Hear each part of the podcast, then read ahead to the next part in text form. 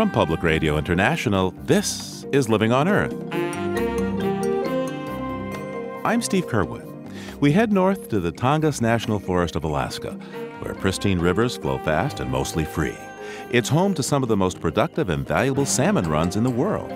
Alaska is the jewel of the world when it comes to fisheries management. This state is second to none. But new gold and copper mines planned upstream in Canada threaten pollution from toxic tailings. By exposing these tailings, this rock, to both oxygen and water, it creates sulfuric acid. Not good for fish by itself. So you have this kind of toxic stew of highly acidic, concentrated heavy metals and other contaminants. That stuff has to be kept out of the rivers. Debating how to protect the fishery from the dangers of mining pollution. We have that story this week on Living on Earth. Stick around. Support for Living on Earth comes from United Technologies, innovating to make the world a better, more sustainable place to live. From the Jennifer and Ted Stanley studios in Boston and PRI, this is Living on Earth. I'm Steve Curwood.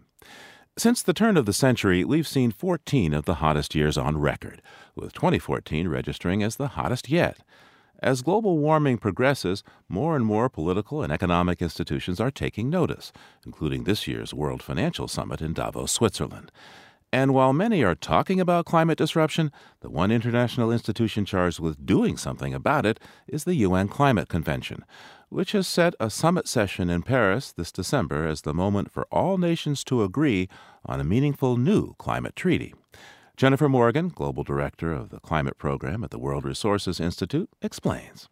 This is a big year for the climate. Uh, by the end of the year, all countries need to agree on a new treaty to reduce emissions and help the most vulnerable deal with the impacts. And part of that is for all countries by March to put on the table what they're going to do at home to reduce emissions. So, what happened in Lima uh, at the most recent round of negotiations? There were a couple of important steps that were achieved in Lima. First of all, they agreed on a draft negotiating text so they can really get started right away at the next session in February. They agreed on what kind of information countries have to use when they table their offers, so they need to be clear this time about what sectors and gases, what assumptions. And they also agreed that all countries need to put forward that information. So you know, there's new coalitions emerging between developed and developing countries. Uh, it's not this old uh, north south debate as much anymore. Talk to me about these new coalitions and talk to me about the fact that for the first time, every nation at some level or another has to commit to some sort of reduction. Well, what you saw in the Lima meeting, which I think is representative of what's happening, is you know, from Latin America, heads of state coming and announcing their actions that they are doing because it's in their interest, whether it be restoring degraded lands uh, for forests, whether it be putting in place bus rapid transit because of air pollution and climate change, and they and they even put money uh, on the table for the Green Climate Fund. So in the real world, they're acting. They want support, but they're acting and and working with the European Union and the United States. And I think the fact that all countries now are putting forward their offers for what they need to do is a very important milestone. This agreement should be truly global for the first time. So it's a new form of international cooperation which is emerging, and that is the opportunity in 2015.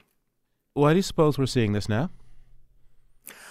I think that there's a couple of reasons. First of all, the impacts are happening. Um, I think in the city of Lima, uh, people there were uh, aware of the fact that their glaciers are me- melting, and that has an impact on their water supply. People in Africa understand uh, food, food security, so the impacts are much more prevalent. But I think also you you hear a lot about the fact that the uh, response are beneficial. So if you want to grow renewables, um, that helps both on climate, but also to reduce air pollution. If you want to shift away from coal, there's all kinds of reasons to do that. So I think countries are connecting the dots. They're being smart about their cost benefit analysis. Now, where does the Lima Accord fall short, do you think? It falls short on the fact that countries will put forward their offers um, to the world, but they will not have to come in front of the United Nations to say what they're doing and answer questions about it. That was blocked in the final hours of the Lima meeting. And is something that I think now will require civil society and business and others to be more engaged because that official platform was not created. Now, uh, one of the phrases that came out of this is common but differentiated responsibilities. Uh, what does that mean, both kind of legalistically but in intent as well?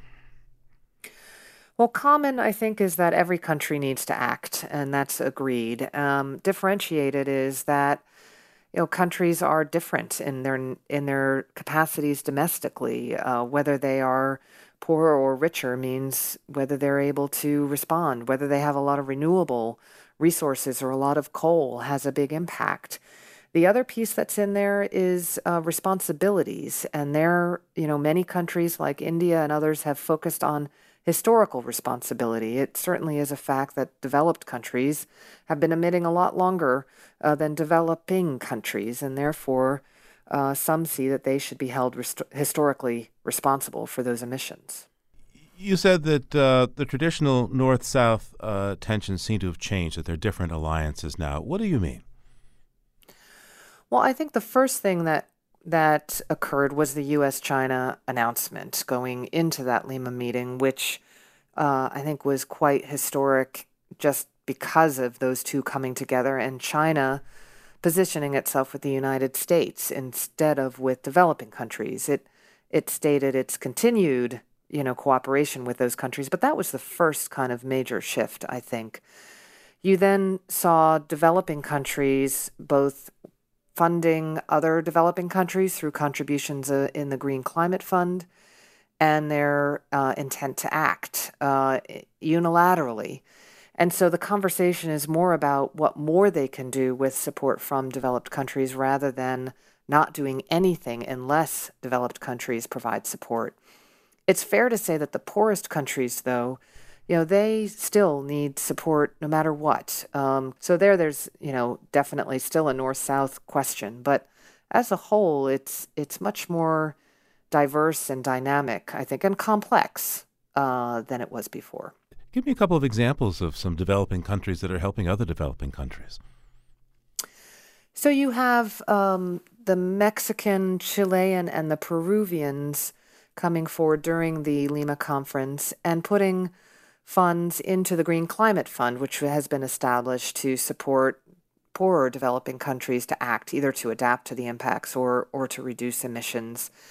You also have uh, the Chinese actually creating their own uh, fund with $100 million, also for, quote, South South uh, collaboration. Unclear whether that would become into the agreement or not, but there's a lot happening there. You have Brazil working with uh, African countries, often about biofuels, where they have an advancement in technologies, and having created an adaptation fund to support the poorest countries. So, a number of places around the world is just increasing that kind of developing country developing country support. One of the things that uh, seemed new to me out of these negotiations was this call for schools to teach children around the world about climate. Yeah, very interesting. I mean, there's always been this um, requirement in the climate convention to actually be doing education and awareness raising, but I think it it you know the importance of engaging more and more voices in this debate uh, came forward, and so there is this new element to try and get climate change in curricula uh, so that there can be more engagement in the national uh, climate change strategies, national development strategies. I think a really important, uh, often unforgotten piece of the puzzle. Um, so, what happens this year? I understand there'll be this summit in Paris.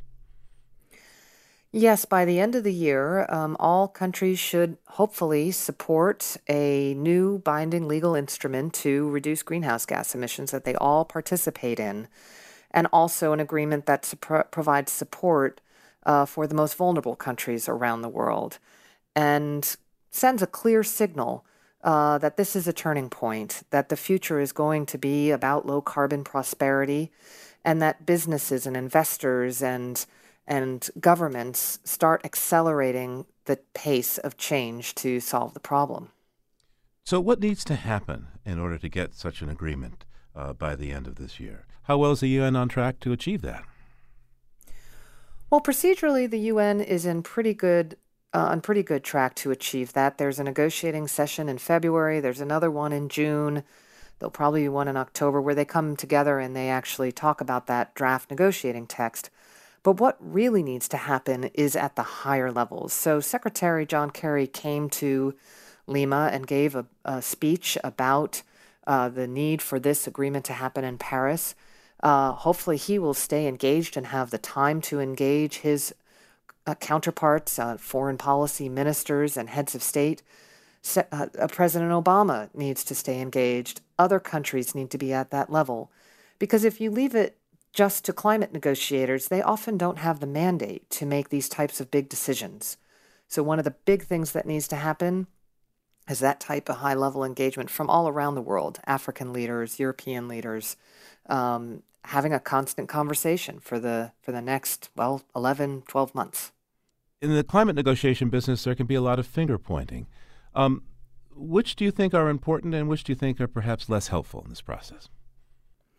I think it's quite important on the country level that those that do not come forward with any kind of uh, offer or that come forward with a very weak offer particularly other developed countries that they're questioned about that, that it becomes an issue in the global discourse. I think that's one of the few ways of trying to exert pressure on those countries.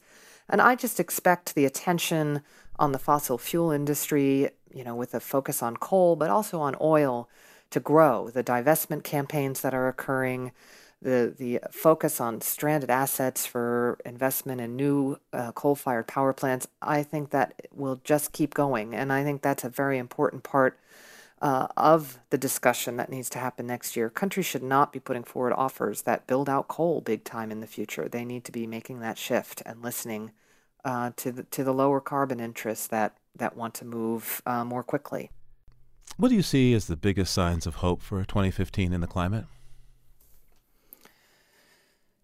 I think the biggest signs of hope are the dropping cost of renewable energy and solar, and it just becoming much more um, normal and regular for people around the world to be having their homes powered by renewable energy. I think the growing solidarity between de- some developed and some developing countries about working together to solve the problem, I think is probably the biggest sign of hope I see on a global level. If we can move away from polarization of he said, she said, you're to blame, we're to blame, and find ways of working together that take care of the poorest but move forward in a collective fashion, I think we have a chance for a turning point. Jennifer Morgan is Global Director of the Climate Program at the World Resources Institute. Thanks so much for taking time with us today. Sure thing. Thank you.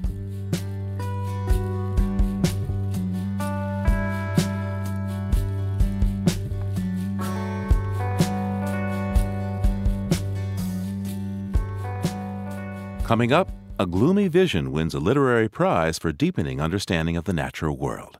Stay tuned to Living on Earth. It's Living on Earth. I'm Steve Curwood. Orion Magazine gives an award to the best environmental book of the year, and in 2014 they added a fiction prize, and it went to novelist and environmental activist Margaret Atwood. Ms. Atwood has won many honors, including the Arthur C. Clarke Award and the Booker Prize.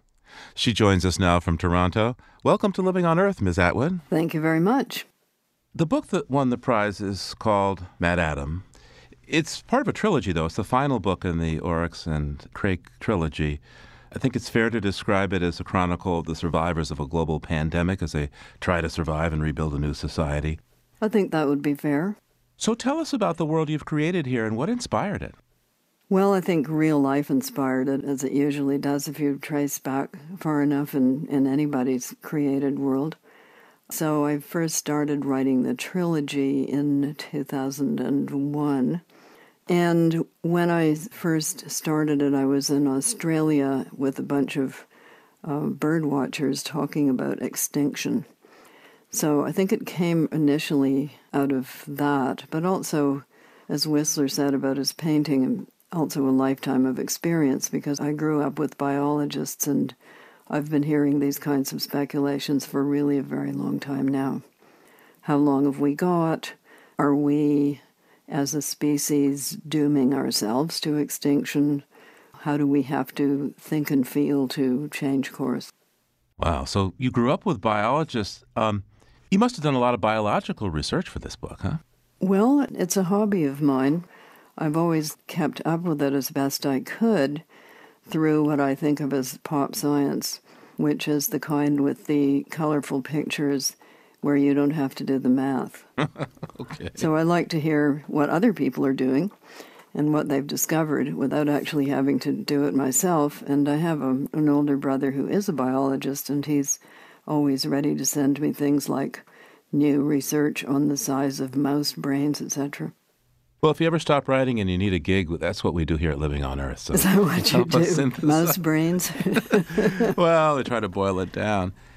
So let's talk a bit about your characters. Some of the most fascinating characters in this book are the Crakers.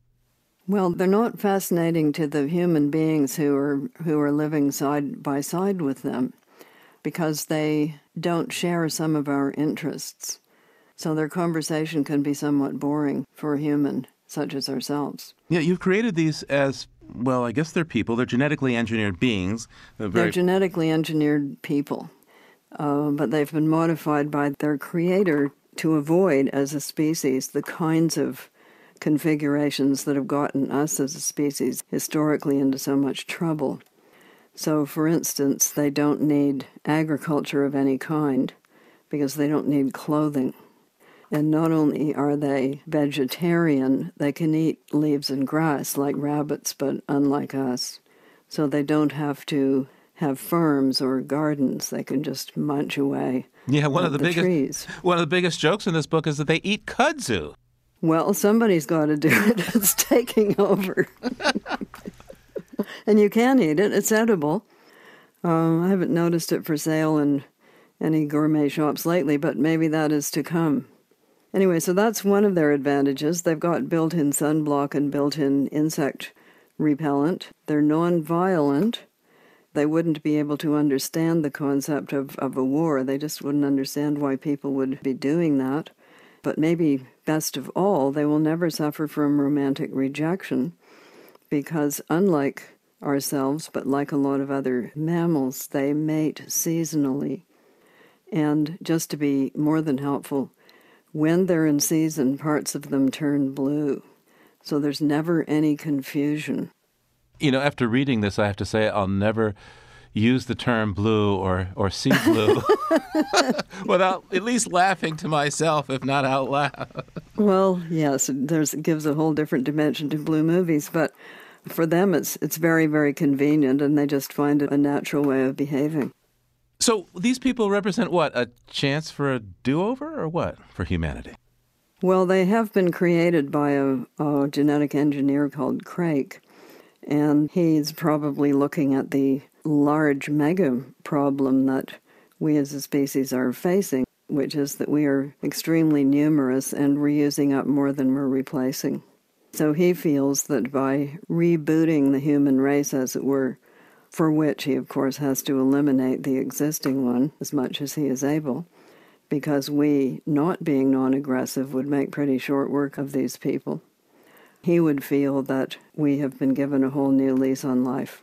Margaret Atwood, in your version of The Fall of Humanity, um, where do you think people went wrong? Oh, well, it depends what you mean by wrong, because we are a pretty complex species, and what is wrong for one person may be right for another. And a lot of our virtues are also our disabilities. For instance, we're very, very loyal to our own groups, but that means we wish to defend those groups. And what does that lead to? Yes, you know the answer to that. uh, so we are very creative. Crake tried to eliminate music, but he couldn't do that. It seems to be pretty built in. And he also tried to eliminate symbolic thinking, which he felt led to monarchies, religions, wars, and all kinds of undesirable things. But as it turns out, he was unable to eliminate symbolic thinking as well. So the Crakers, even as we watch them, are learning about things like pictures. You know, what is a picture? Well, it's not the real thing, but it's it represents the real thing. And stories. They've discovered stories. And as it turns out, they can't get enough of them. especially stories about themselves. Does that remind you of anybody you might know? a lot of this book, yes, does have to do with storytelling. Why tell stories, Margaret Atwood? Oh, it seems to be uh, one of the things that we come with. If you look at children before the age of um, four or five, there are a number of things that they just pick up very, very readily. One of them is language, one of them is music, but another one, which kicks in very early, is uh, the ability to understand and then tell narrative sequences of events, in other words, stories. And some of the thinking about that is that that would have given a species who developed it a very big edge in um, survival. Because if you can tell the younger generation a story about why they shouldn't go swimming in the river at the place where Uncle Charlie got eaten by the crocodiles, they don't have to find that out for themselves. We learn through stories way, way faster and deeper than we learn, for instance, through graphs and strings of numbers. Now we have a lot of scientists, activists, politicians on this on this broadcast, but not a lot of novelists. Some. What do you think fiction can bring to the environmental conversation that those other voices can't? Uh, a novel is the next best thing to being there, say the neurologists who study brain activity. It's even more immersive than, for instance, a television show or a film, because the brain has to do a lot of inventing while you are reading.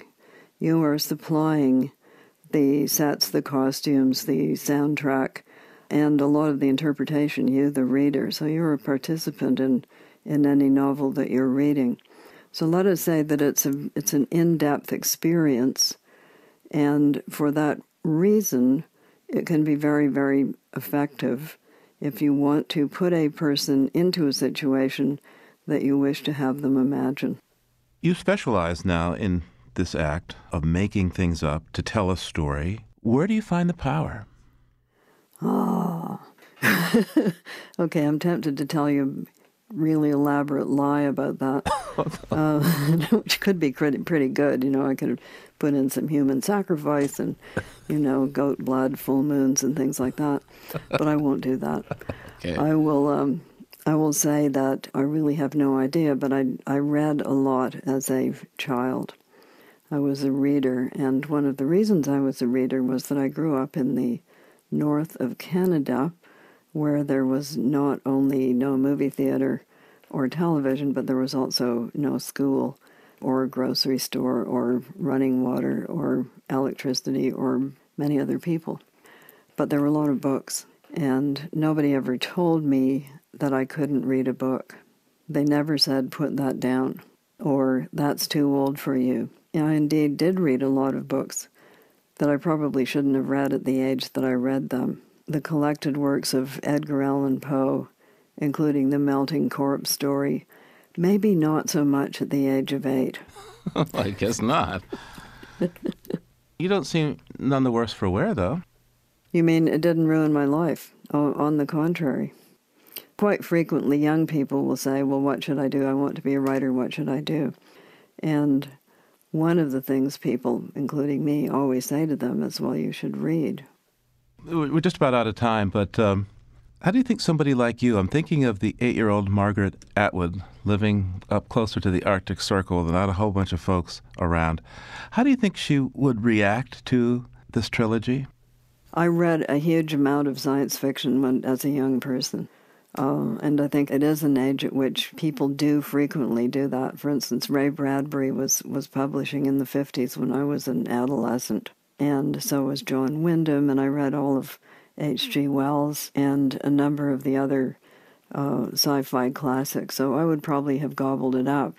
Although I might have been a bit disappointed at that age that it wasn't on another planet.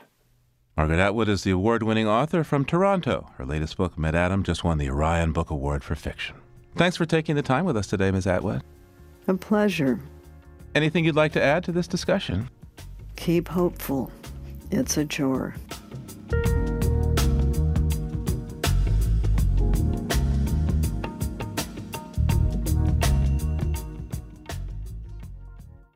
The 17 million acres of the Tongass National Forest make up most of southeast Alaska, and it is the largest remaining temperate rainforest on Earth.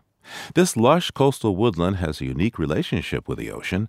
Its massive salmon runs bring nutrients to the forest as the fish return to spawn. The waterways of the Tongass are sheltered from the open ocean by an archipelago of wooded islands. They're popular among the many tourists who cruise Alaska's Inside Passage. But the biggest industry there is based on all those fish that feed the rainforest, trees, and animals. That lucrative commercial fishing economy is threatened by plans to start large scale gold and copper mining upstream across the Canadian border in British Columbia. Living on Earth's Emmett Fitzgerald has our report from Juneau, Alaska. Juneau, Alaska, population 32,000, is a state capital in the heart of a roadless wilderness. To get around, you need a plane or a boat.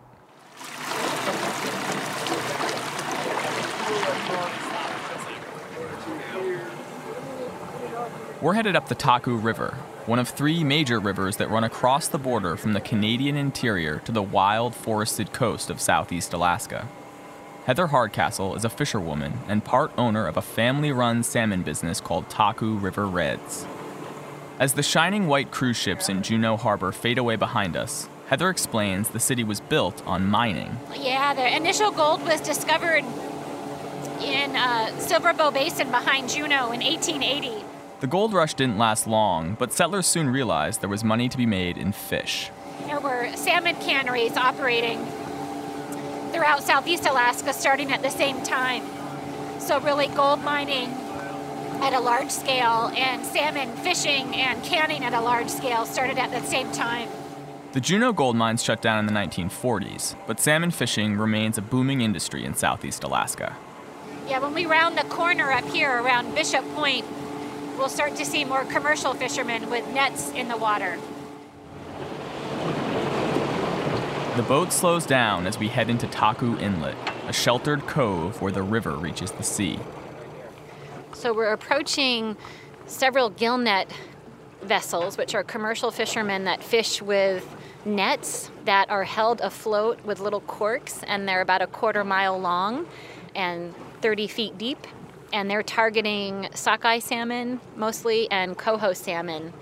Alaska is home to five different salmon species. The least valuable is the chum, or dog salmon, followed by pinks, or humpies, then coho, sockeye, and finally the prize chinook, or king salmon, at the top.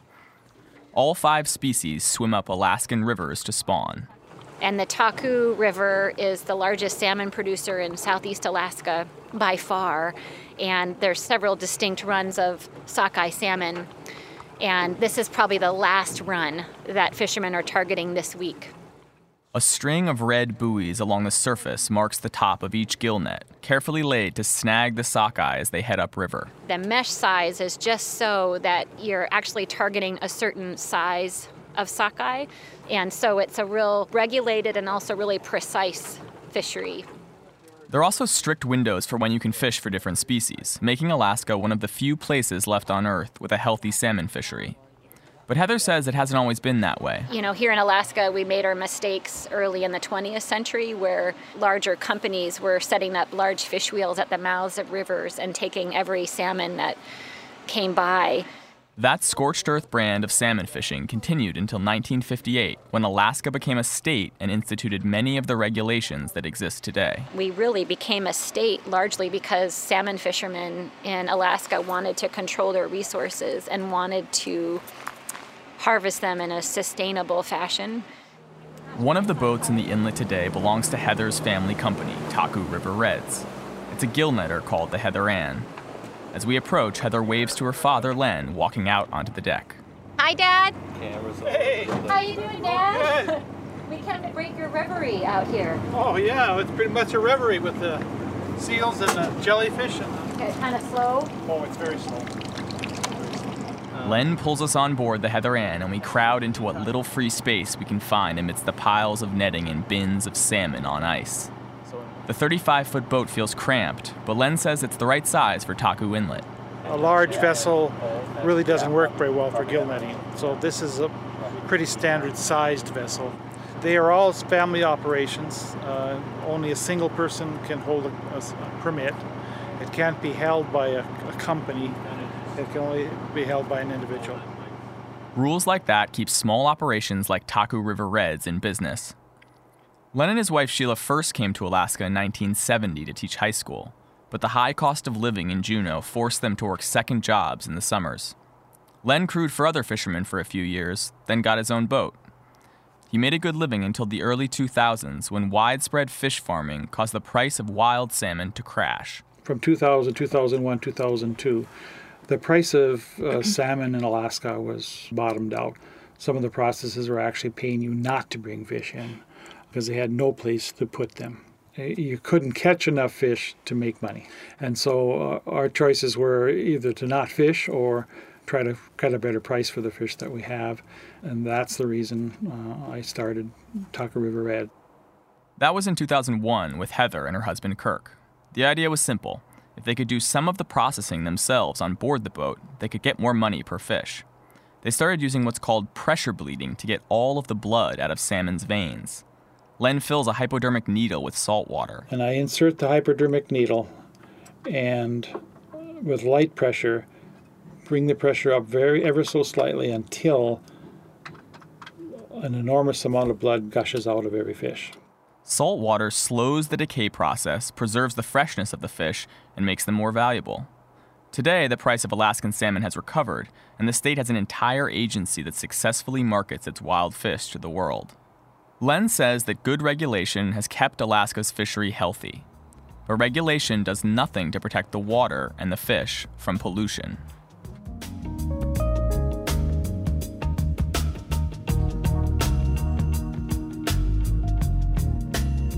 That's Emmett Fitzgerald in Alaska. In a few moments, we'll hear more of Emmett's story about salmon and mining with a trip into British Columbia to see what's left behind when a mine is played out.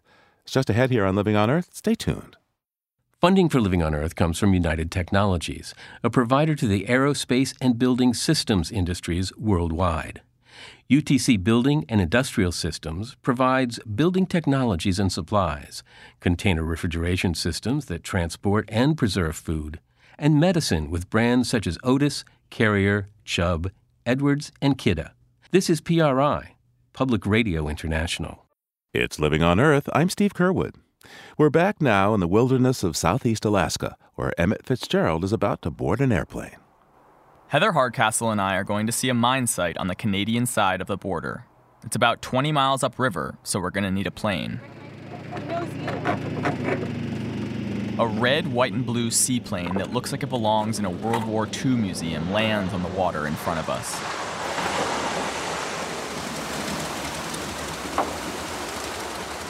It's a de Havilland Beaver, the workhorse around here. The plane pulls up next to our boat and Chris Zimmer jumps out. Chris, a bearded middle aged man, is the campaign director for Rivers Without Borders. He's going to show us the Tulsequah Chief, an abandoned mine on the Tulsequah River. We're going to fly up the Taku River, make a left up the Tulsequah River, and then we're going to fly over the mine site. The company Cominco mined zinc, copper, and gold at the Tulsequah mine from 1951 to 1957, when low metal prices forced them to shut it down. Now, Chieftain Metals wants to reopen the mine, and they have all the permits they need, though Chris says that the remote location would make bringing materials in and out very difficult. But the biggest problem with any mining operation is waste. Mining and milling metals creates an enormous amount of worthless rocky slag called tailings. Uh, and a problem you have by exposing these tailings, this rock, to both oxygen and water is you create sulfuric acid. Not good for fish by itself. The sulfuric acid then starts to leach the heavy metals out of the rock, things like arsenic and cadmium, things that again are very bad for fish. So you have this kind of toxic stew of highly acidic, uh, concentrated heavy metals uh, and other contaminants. That stuff has to be kept out of the rivers. But that doesn't always happen. On August 4, 2014, a tailings dam at the Mount Polley mine in British Columbia burst, sending 2.6 billion gallons of toxic mining waste into the Fraser River. It may be the worst environmental disaster in British Columbia's history. The timing couldn't have been worse. Millions of sockeye had just begun their journey upstream, swimming right into the path of the toxic spill. Scientists that the heavy metals could linger on the bottom of the Fraser's tributaries and lakes for decades, working their way up the food chain. Chris Zimmer says the accident shows that mining companies just don't have the technology to mine safely in sensitive ecosystems like wild rivers. This is a dam that's less than two decades old and it's failed. And most of the tailings dams in existence right now have only been around for a few decades. We don't have tailings dams that have been around for two, three, four, five hundred years to look at and say this worked or didn't. The Mount Polley disaster has people who fish very worried about what would happen if the Tulsequah Chief mine got reopened. Chris, Heather, and I pile into the tiny plane, and the pilot Dennis fires up the engine.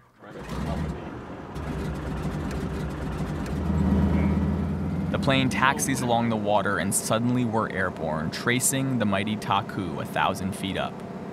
The river runs through a deep valley in a nest of braided channels. The water is light turquoise with swirls of brown where muddy tributaries hit the main stem. Most spectacular of all are the countless tidewater glaciers that flow down the valley to the river's edge. Heather presses her face against the window. There's no words for this place. You look around, you see glaciers everywhere. You see the sloughs and the estuaries that are the greenest green you've ever seen. I'm looking at mountain goats up on the hillside, harbor seals below us. It's just, there's words fail you. Our plane dips over the Taku Glacier, a massive corrugated ice field. We head northwest up the Tulsequah, and the plane banks low over the mine site. When Cominco closed the mine, they abandoned everything garbage, heavy machinery, and pools of acid mine waste that have been leaking into the river for years. Chris Zimmer points to what looked like swimming pools filled with orange paint. Yeah, there you go. Uh, two holding ponds, one to the left, one to the right any, as soon as those things fill up, it's going to go right into the river. None of that stuff's getting treated. State studies have shown that the continued water pollution from the Tulsequah Chief mine is having a negligible impact on the ecosystem. But Heather says it's hard to imagine how British Columbia could permit a company to redevelop a mine in this pristine watershed when waste from the 50s still hasn't been cleaned up yet. I mean, there has to be places on Earth where you don't put tailings facilities just because you can and just because the ore is there. Back on solid ground, Chris Zimmer says that Tulsequah Chief is just the beginning.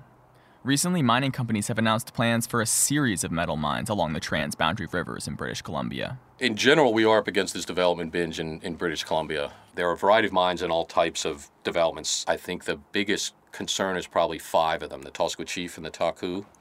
KSM in the Unuk River drainage, and then three right in the Stikine and Iskut. And those three mines up there are Red Chris, Shaft Creek, and Galore Creek. Chris says all of those mines could threaten the health of southeast Alaska's salmon. These are going to all have large tailings dumps. They're going to have to be contained behind dams.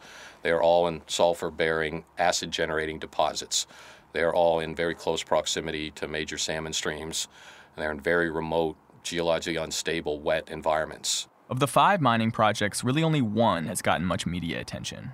The one that I think has got most people worked up in Alaska right now is the KSM mine, uh, Kerr Sulphurets Mitchell, in the headwaters of the Unuk River on the BC side.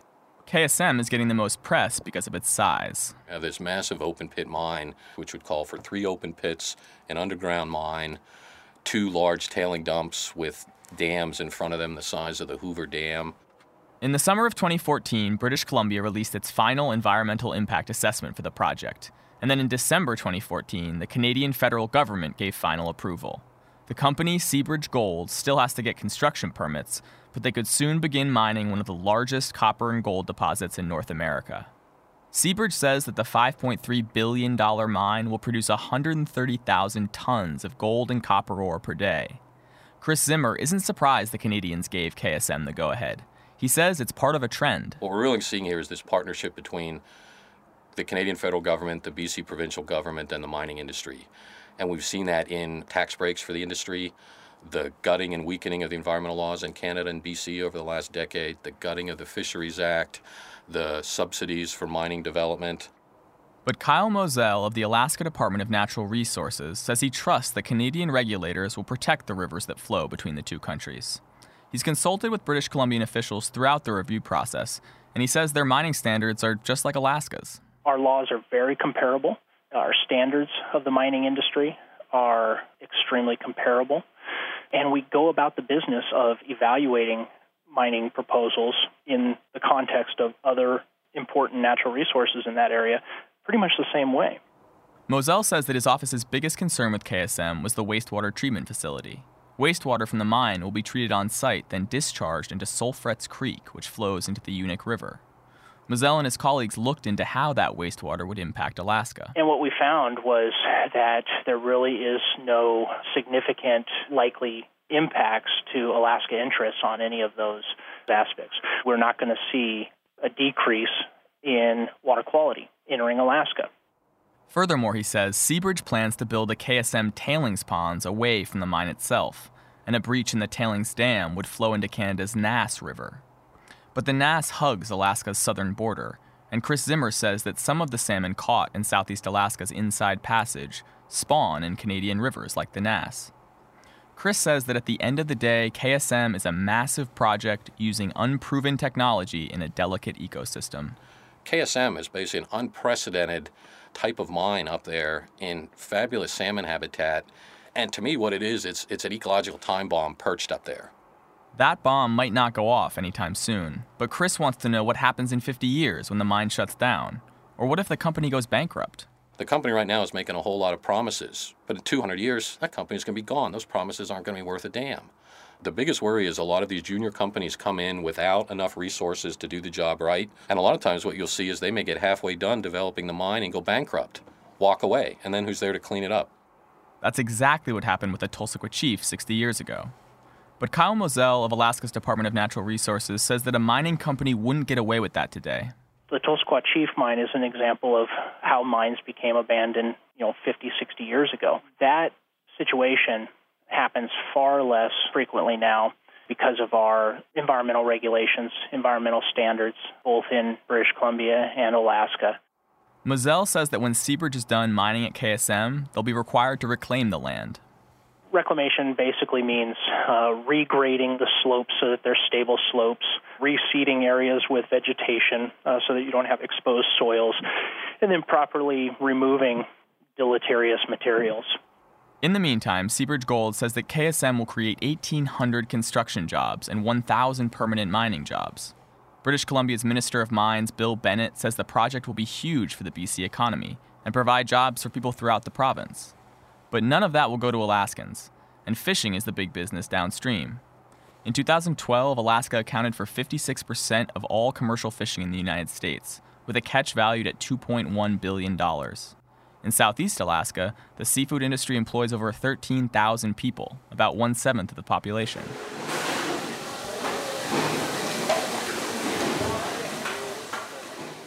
Alaska Glacier Seafoods is a small fish processor based on the wharf in Juneau.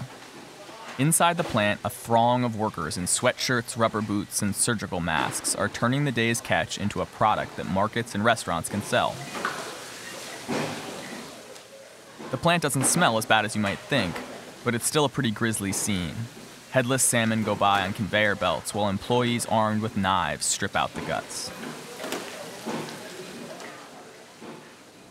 Mike Erickson, the CEO of Alaska Glacier Seafoods, says his fish go all over the world. We've sold into Russia, we sell into Japan, Ukraine, England, France, Italy, Mexico, Dubai. You know, it's I, I don't know where we don't go. Alaska Glacier Seafood is a small operation, but Mike says that the fishing industry is a major employer in Juneau. It's becoming more known how much an impact the commercial fishing industry has on this community. It's huge. I think for us is um, one thing that's really cool is you know is creating economic opportunities.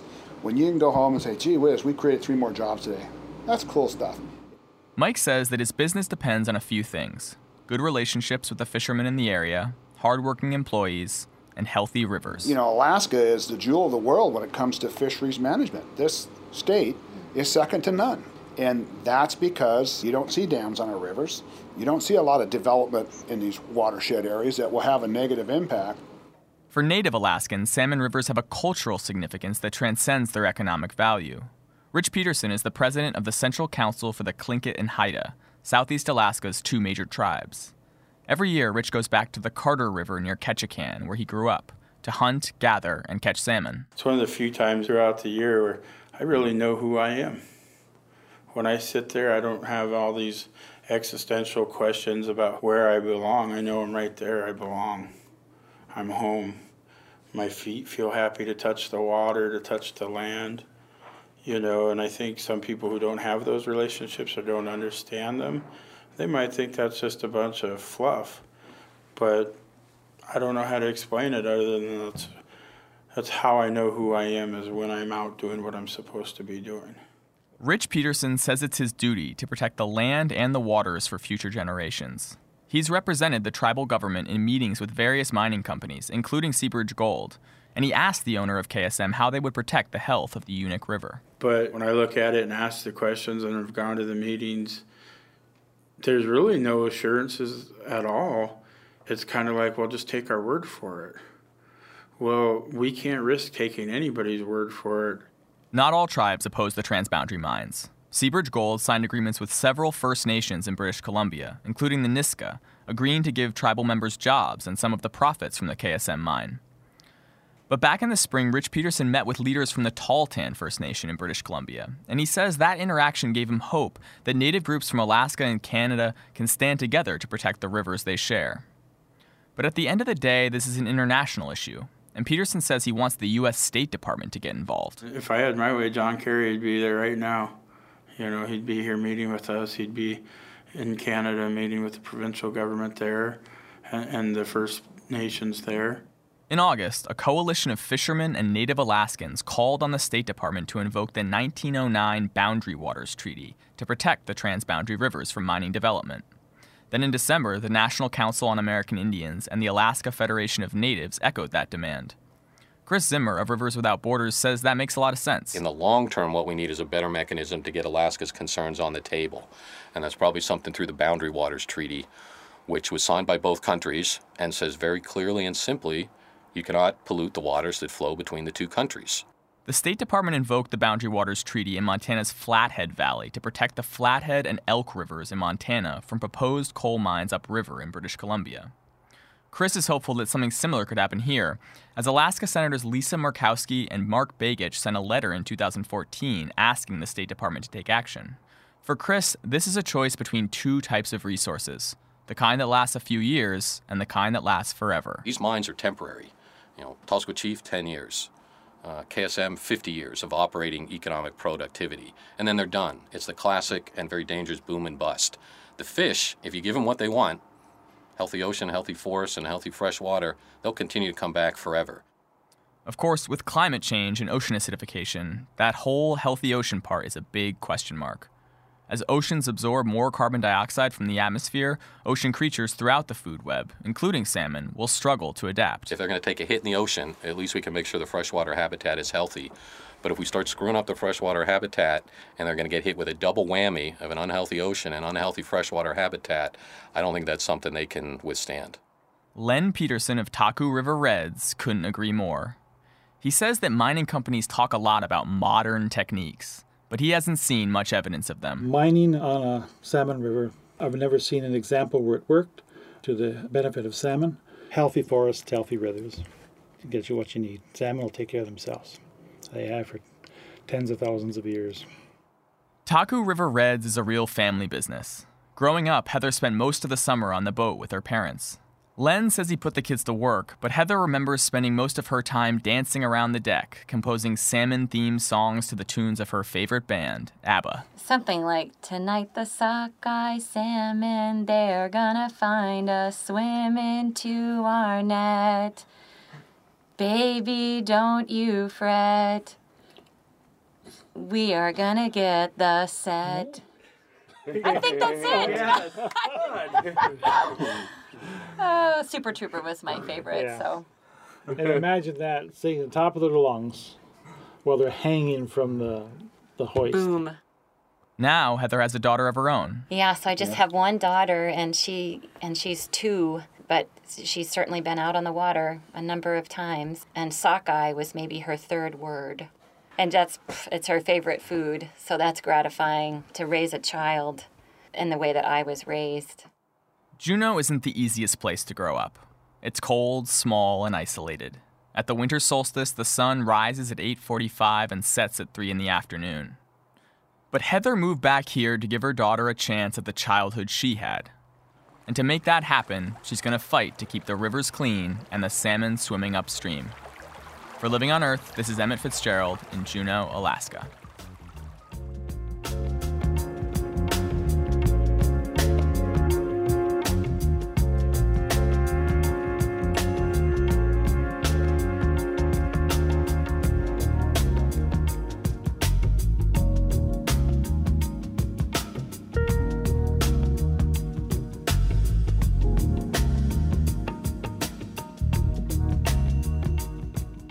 Living on Earth is produced by the World Media Foundation.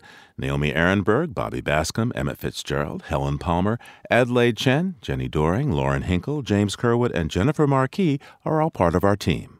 Tom Tiger engineered our show with help from Jake Rigo, Noel Flatt, and Alan Mattis. Allison Lirish composed our themes. You can find us anytime at loe.org and like us, please, on our Facebook page. It's PRI's Living on Earth, and we tweet from at Living on Earth. I'm Steve Curwood. Thanks for listening. Funding for Living on Earth comes from the Grantham Foundation for the Protection of the Environment, supporting strategic communication and collaboration in solving the world's most pressing environmental problems. The Kendeda Fund, furthering the values that contribute to a healthy planet, and Gilman Ordway for coverage of conservation and environmental change. Living on Earth is also supported by Stonyfield Farm, makers of organic yogurt, smoothies, and more. www.stonyfield.com. PRI, Public Radio International.